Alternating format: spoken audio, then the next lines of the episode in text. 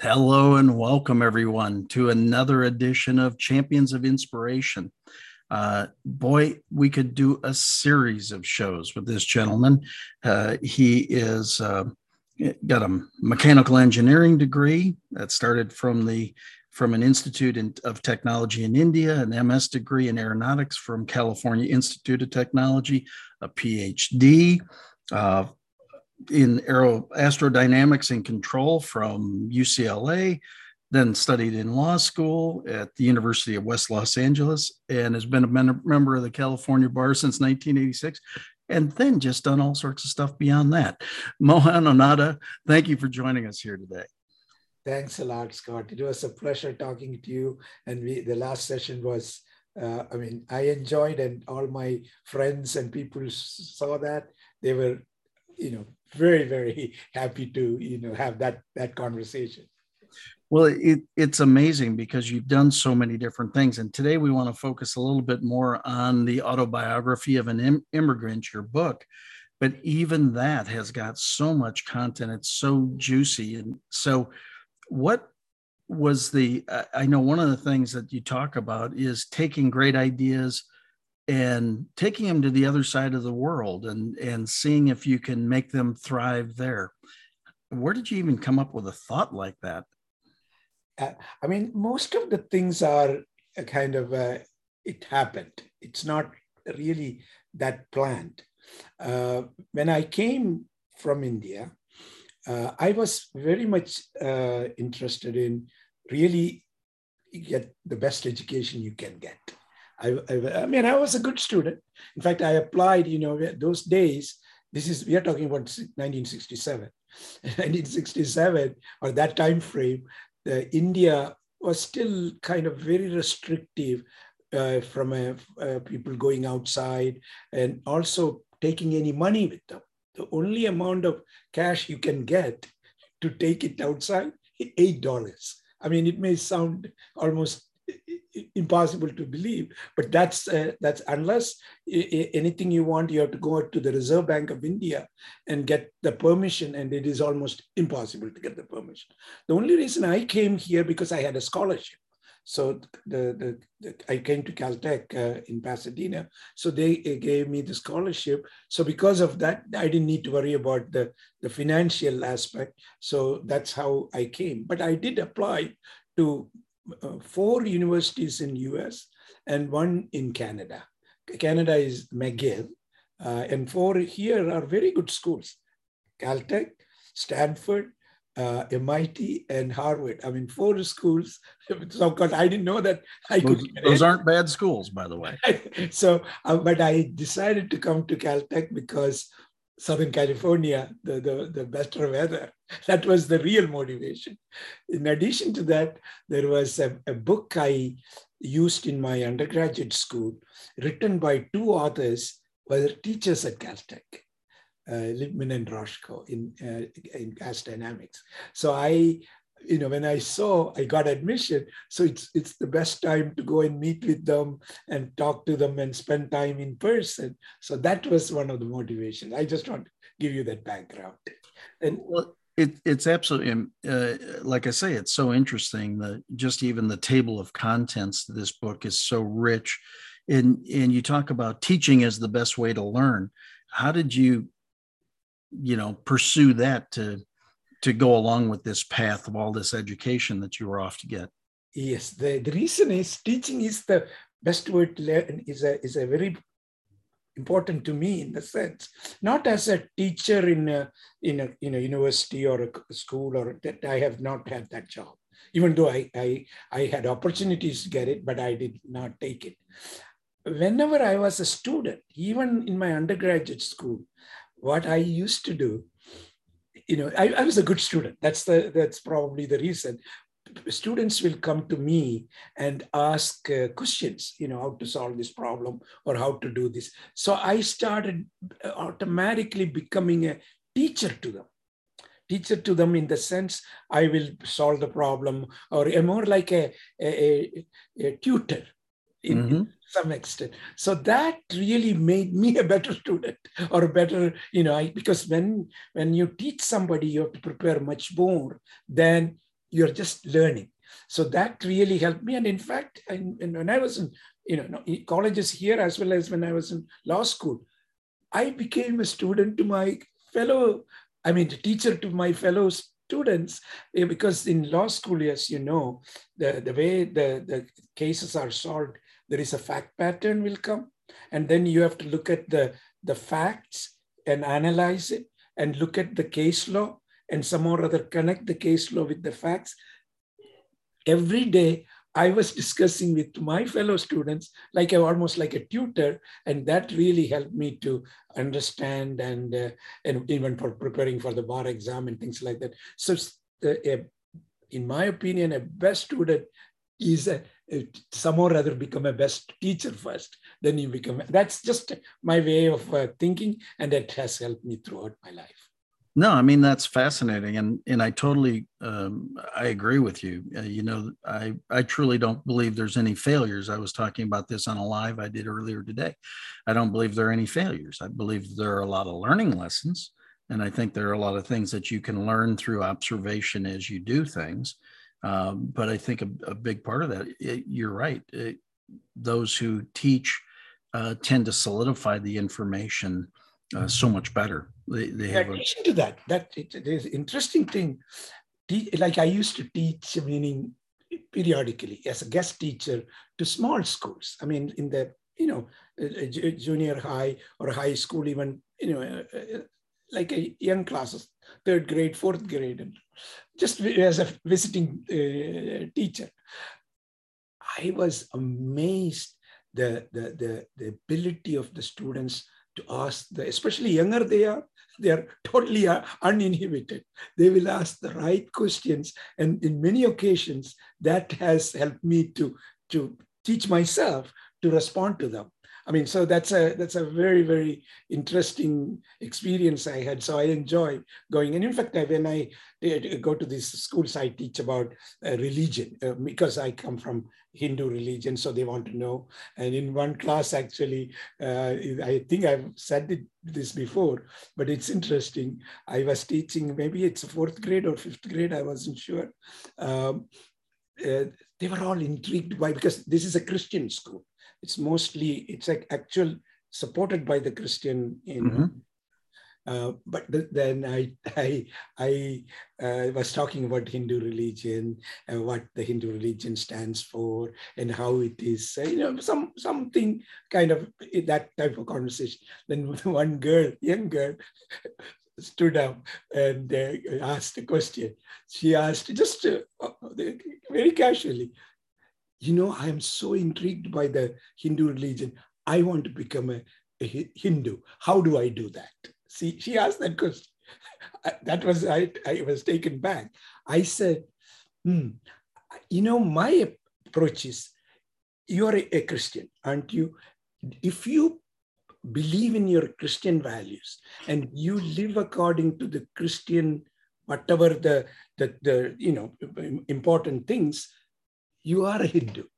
Then you are already a Hindu.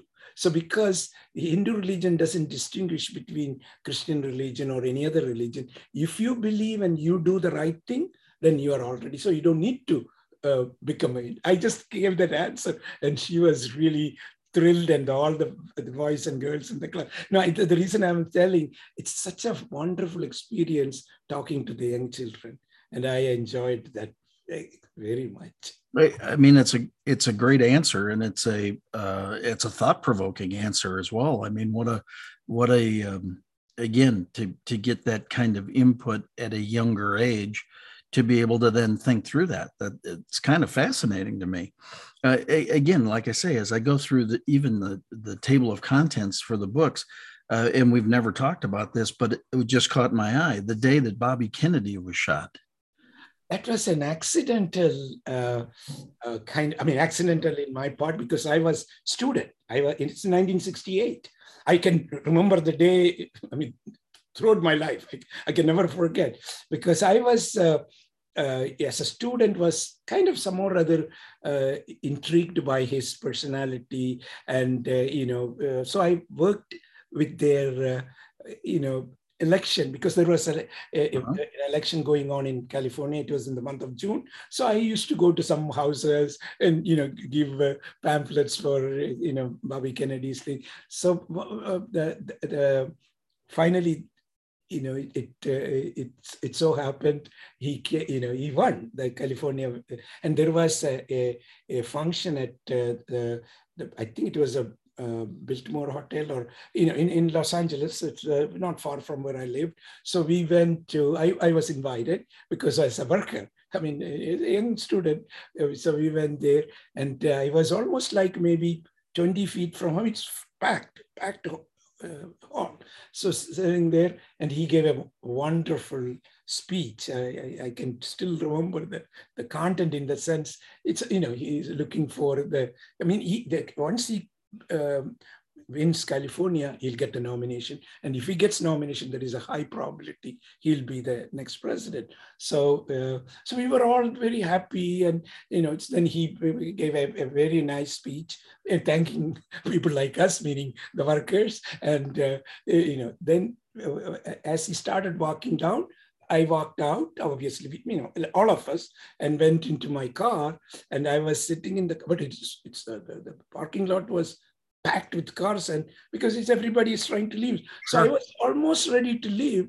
Um, then I got, I got this news uh, on the radio uh, that he's shot. I mean, that was like a, a shocking.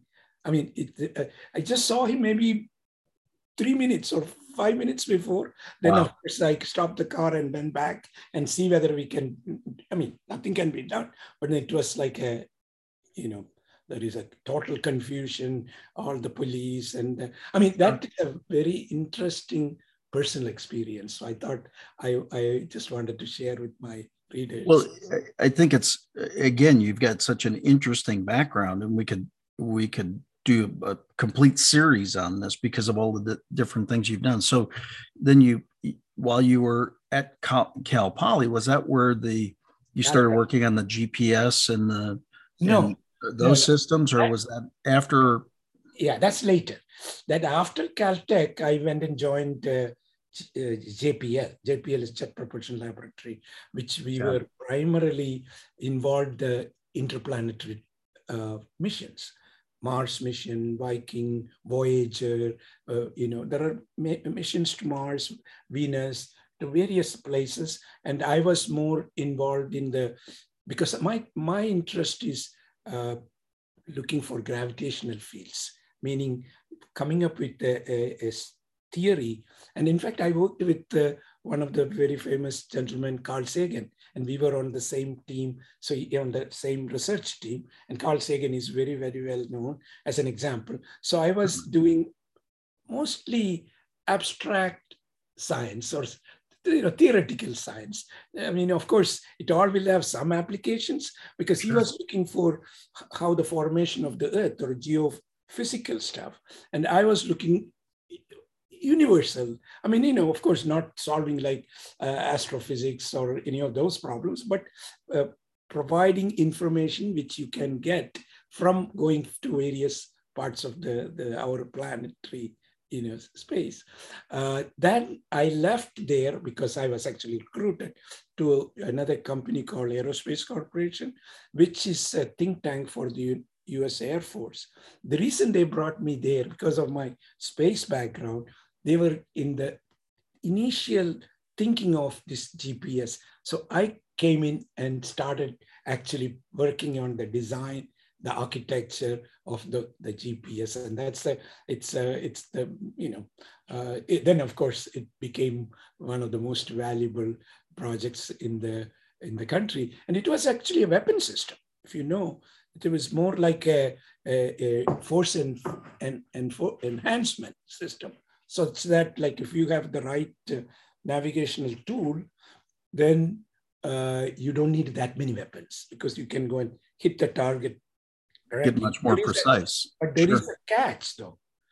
If you're if you reduce your number of weapon systems based on GPS, if GPS is eliminated, then you are in big, big trouble. So there is this survivability of GPS became a, a major uh, project. I was given that task to make sure the GPS survivability is, uh, you know, there. There are two basic uh, survivability issues. Issue one is the whether or not uh, this link, this signal, signal will be uh, secure. Meaning, because you can do one of the things they can do, you can uh, launch a nuclear weapon in the upper atmosphere that will, uh, you know, kind of destroy the signal to the extent that you cannot have closure. Anytime, anytime right. a GPS, you need a link closure. And uh, that's called electromagnetic pulse. I mean, it's all technical, technical stuff, but those things will create. So one of the things we had to do, and some of the details are classified, so I couldn't say, but to how do you survive that threat? It's not a, a, a, a you know theoretical stuff because there were we were at that time the soviet union we were in a cold war and there is always we do this uh, how do you survive a nuclear attack and how do you hit back? Or those studies were going on. But now the gps became a very very important aspect of the our force effectiveness so we we had to come up with that scheme and uh, i was i would say i was i contributed uh, to that thing. And we went and verified it. I, just to give you that how we verify. I went to actually a place called uh, uh, in Norway, Tromsø. Tromsø is uh, it's very it's over 70 degree latitude. I'll tell you why it also. And we also went to near the southern pole, but not real that south. We went to Adelaide in Australia. Adelaide is a, a nice town. I mean, both Tromsø and Adelaide are beautiful towns. I, I stayed almost a month in both places, do this test. The test is we take the GPS signal and instead of, of course, we can't put a nuclear bomb, but we created this, uh, um, uh, you know, helium, uh, you know, balloons, and it will go and it will mimic a, a, a scintillation at, at electromagnetic pulse. So that means that the, the, the, signal will not get, you know, can't link it unless right. you have the, the correct way of doing it. So we did that test because if it is near the pole, what happens, many, uh, many satellites can see at the same time or, or more often. So we did the same thing from north and south poles, and we tested and uh, we approved that it will work. And of course, that's a, just a validation. But thank God, so far no nuclear attack, and it never hopefully will happen. But at least we knew that that signal is uh, available. Well, I think again, I think it's fascinating that that's part of your experience. You know, you come from immigrating to the United States to to going to school to learning to having all these possibilities, and then, I mean, you've been a, I guess, a serial entrepreneur would be at least a one description. Uh, in so, how do you go from designing systems like that to then starting companies? designing companies. How do you how do you make that move? That is that in my life, actually, I, I want to give you there are three stages in my professional life. Stage one, I'm more like a, a, an abstract scientist or very theoretical. I mean, you know, I've done this GPS, of course, uh, sure. out, out of that product, which I believe that is my probably the most valuable contribution to mankind in my mind. So that's a, a stage one. Stage two, I became a lawyer. I became a lawyer and I practiced law. In fact, I've been practicing now close to 30 plus years and uh, I have uh, contributed, you know, in some way, but it's mostly raising money for the uh, companies or, you know, things of that sure. type. Or, you know, it's more like a, uh, advisory position with the technology. And I also have the background of uh, intellectual property. And so I did a lot of IP work. That's the second stage. The third stage is the entrepreneurial stage. The reason I went into entrepreneurial is because I think, uh, at least I thought, if you want to really make an impact to the society, you can, you know, of course, you know, work for companies and become very, you know, successful or provide. But a, a, a contribution in the sense, it's not just for wealth creation. Wealth creation is important, but more than that, uh, you have some interest and see whether you can reach that destination. That uh-huh. path is uh, through entrepreneurship. And I thought I have certain abilities, I can do it. That's the transformation I took place. And it is continuing. I mean, that's now I am in that third phase of my, and now I've become not only doing things myself, I become an advisor, mentor to other, uh, you know, very uh, inspirational, you know, people. And you you've started organizations, obviously started and saw the uh, development, growth, and everything of stamps.com. Fascinating story. We we covered last time. Uh, you know, uh, from the the fact that nobody would fund you, so that you had to fund yourself, all the way to a 20, an exit 25 years later of significant billions of dollars. Congratulations! And now you are creating organizations that are looking to invest in others to help lift them up. So how did you know how do you go from obviously a successful company like stamps.com and everything that you did there now into this next stage of looking to fund and lift other companies up? Correct. Okay. Actually even at the time i, I you know when i uh, stamps public and raised money and supported, uh, you know, during that uh, phase of growth. I also had another opportunity of uh, uh, taking a company public, which is Envestnet. Envestnet is still uh, on New York Stock Exchange, very successful company in the in the financial technology space. Then I also took a, a I formed a venture firm since we brought up how do you invest, sure. we brought, brought a, a, created a venture firm and took that company public in, in London Stock Exchange. So that's uh, that is primarily to invest in other companies. And what I uh, was involved, uh, of course, with other people. This is not just me alone. The team. Sure.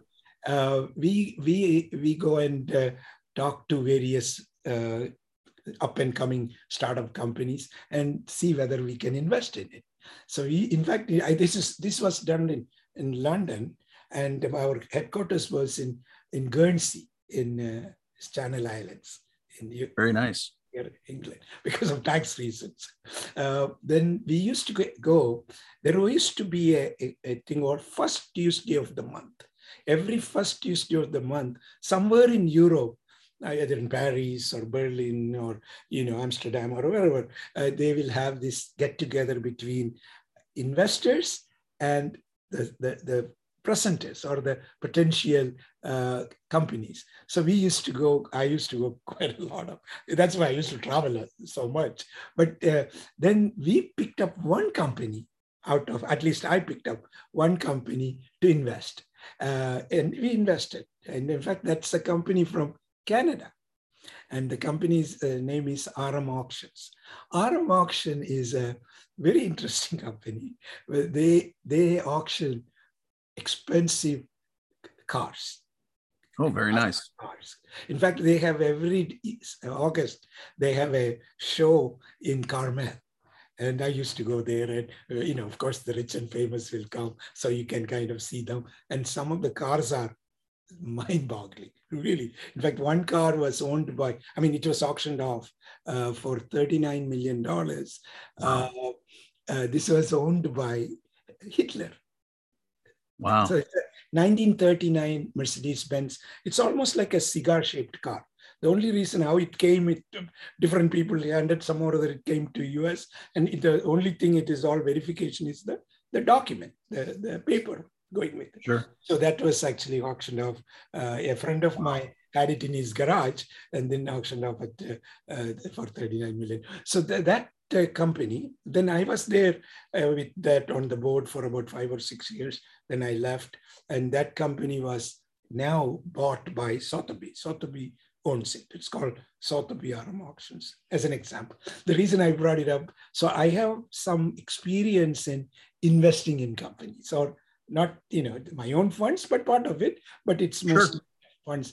So that was a, an interesting experience, which gave me the, the thought process of how people would invest. Investing is a it's it's a it's an art also. It's not you can't just go because when you invest in wrong company, you know that's a doesn't work well thing to do.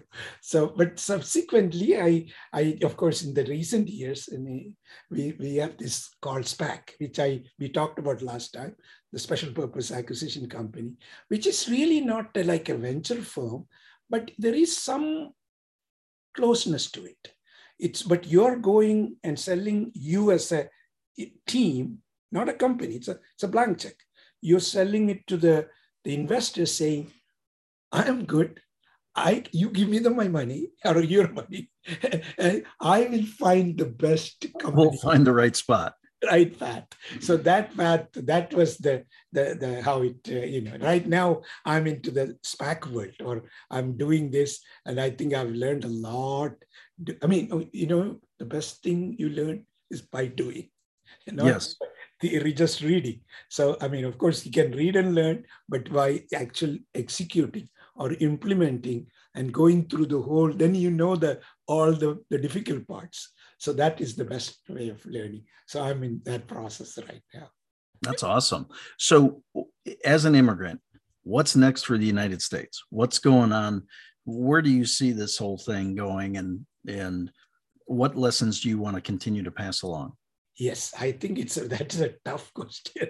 That's a really because well, if we're going to have them, let's have a tough question. And I see today, I mean, of course, today we are in a, in a kind of a in a bad situation with what is happening in Ukraine and what Russians are going into, and uh, I the thinking of a possible uh, conflict like that and you know of course my relationship with the department of defense and i worked uh, many many years trying to save America from any kind of a you know such disasters. But you know now we are kind of looking at the possibility of repetition of what happened in the late 30s or 40s uh, in a second world war period. I hope it doesn't become a third world war. So that's a that's a fear.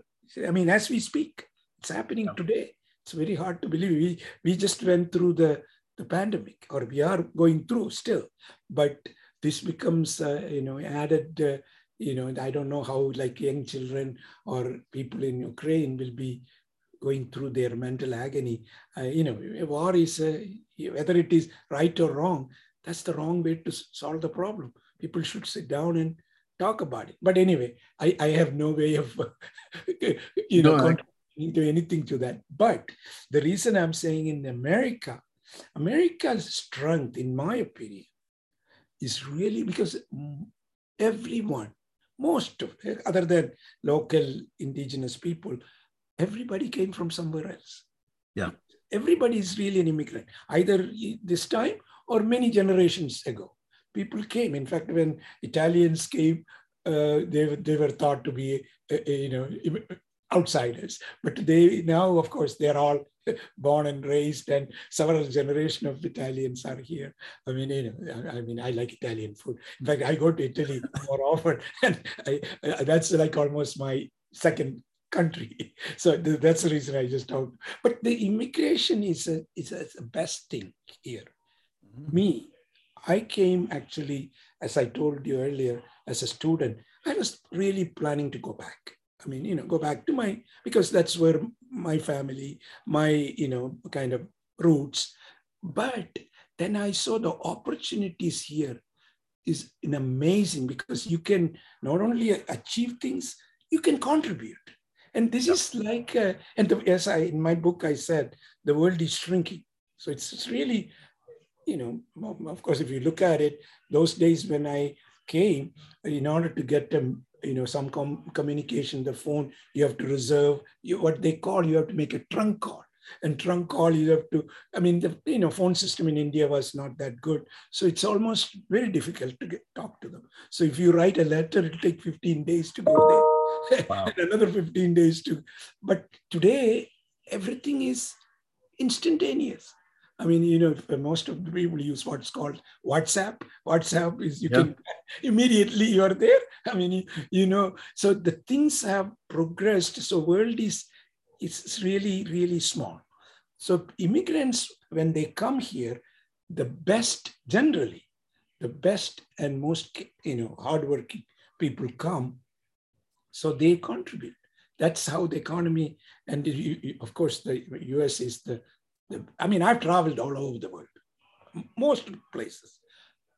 When I come back home, I feel back home meaning when I see LAX airport, Los Angeles yeah. airport, I feel good. This is the best place. so America is still the best place to, to you know, if you, of course you have to do everything, come to eh, America with the legally, with all the, the, the right approach. But I think we should encourage bringing the right people, then the country will grow Uh, you know, as we have done it. So that's my my way of thinking about immigration. Yeah, no, I think it, I totally agree with you. And and what a great guide, the autobiography of an immigrant, to be the guide on how to become become successful by coming to the United States, and then just doing all these amazing things. I mean, you you get the opportunity to do. I'm not saying that in other countries you can't do it, but here it's much easier. The bureaucracy, is, oh, I, come from India. India is a great place. There are a lot of great, but Indian bureaucracy is, is amazing. You have to go through many, even just to get a, a, a birth certificate. Process to go through and get it, it's, it's very, very cumbersome because we kind of inherited most of our bureaucracy from the British. And British used to be really bureaucratic, but now Britain is less bureaucratic than India. India became more bureaucratic. But here, the, the process, like if you want to start a company here, you can start right now in a minute. Yeah. India, you have to go through all kind of paperwork and all i mean you have a lot of requirements to meet. So that itself is a you know deterrence. People don't have i mean it is becoming better no question about it. But here it's so easy. Everything is i mean if uh, you have to do some homework you have to do research and make sure you follow through the process. It's uh, like for example this SPAC thing. I uh, I did not know much about SPAC because I didn't do, but I did some research. Then I said, maybe I should do it. Then I talked to, uh, you know, obviously you have to bring the right team together. Sure. I talked to the people and they were all very willing and ready to participate in my this journey. And uh, so I put the best team together.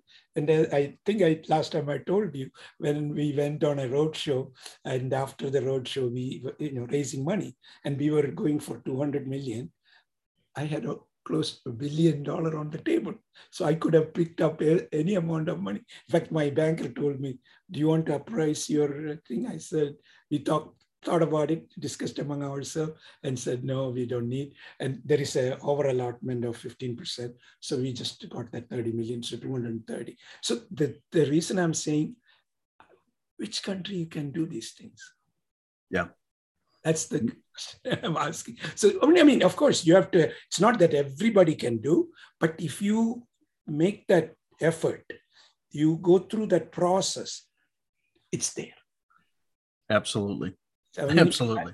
I, I, don't think in, if I were say in India or if I were in England or some other country, that process will not be that easy. I mean, I you never know what I could do, but there is no comparison in my mind. Yeah, so still the best country, the, the greatest greatest country in the world for sure. Absolutely. Well, hard to believe, but we've run through our time. So Mohan, thank before, you for joining. Before we close, I oh, want to make Go right one, ahead. One small, this may be a, maybe only a few minutes, one minute or so. That'd be fine. You see, I have been always admirer of, as you probably know, the, the great scientist. And uh, Einstein, of course, I am, you know, very a student of physics. Uh, I, have done some work in that area. But Einstein told me, told not me, to the, the world, including told me, us. Yeah, told us that imagination is more important than knowledge. And the reason I'm saying it here, that's the key to success. That means knowledge is important. There are three types of knowledge, and I kind of uh, put it in my book three spheres of knowledge. One sphere, which is very small in my case, what you know. Then there is a, another sphere, what you know that what you don't know. Like, for example, I don't speak Russian, so I don't know, but I know the Russian exists. Then there is another sphere, I don't know what I don't know. And that is the biggest sphere. But this Einstein statement, imagination brings all these spheres into one. You can imagine, imagination is uh, boundless. So I would recommend anybody who is going into business or anybody who wants to take a journey, think big and use imagination. Just want to make that statement. No, that's a that's a great final piece of wisdom. Think big and use your imagination for sure. Thank you so much, Mohan. And thank you all for joining us here on Champions of Inspiration. We'll see you again the next event. God bless.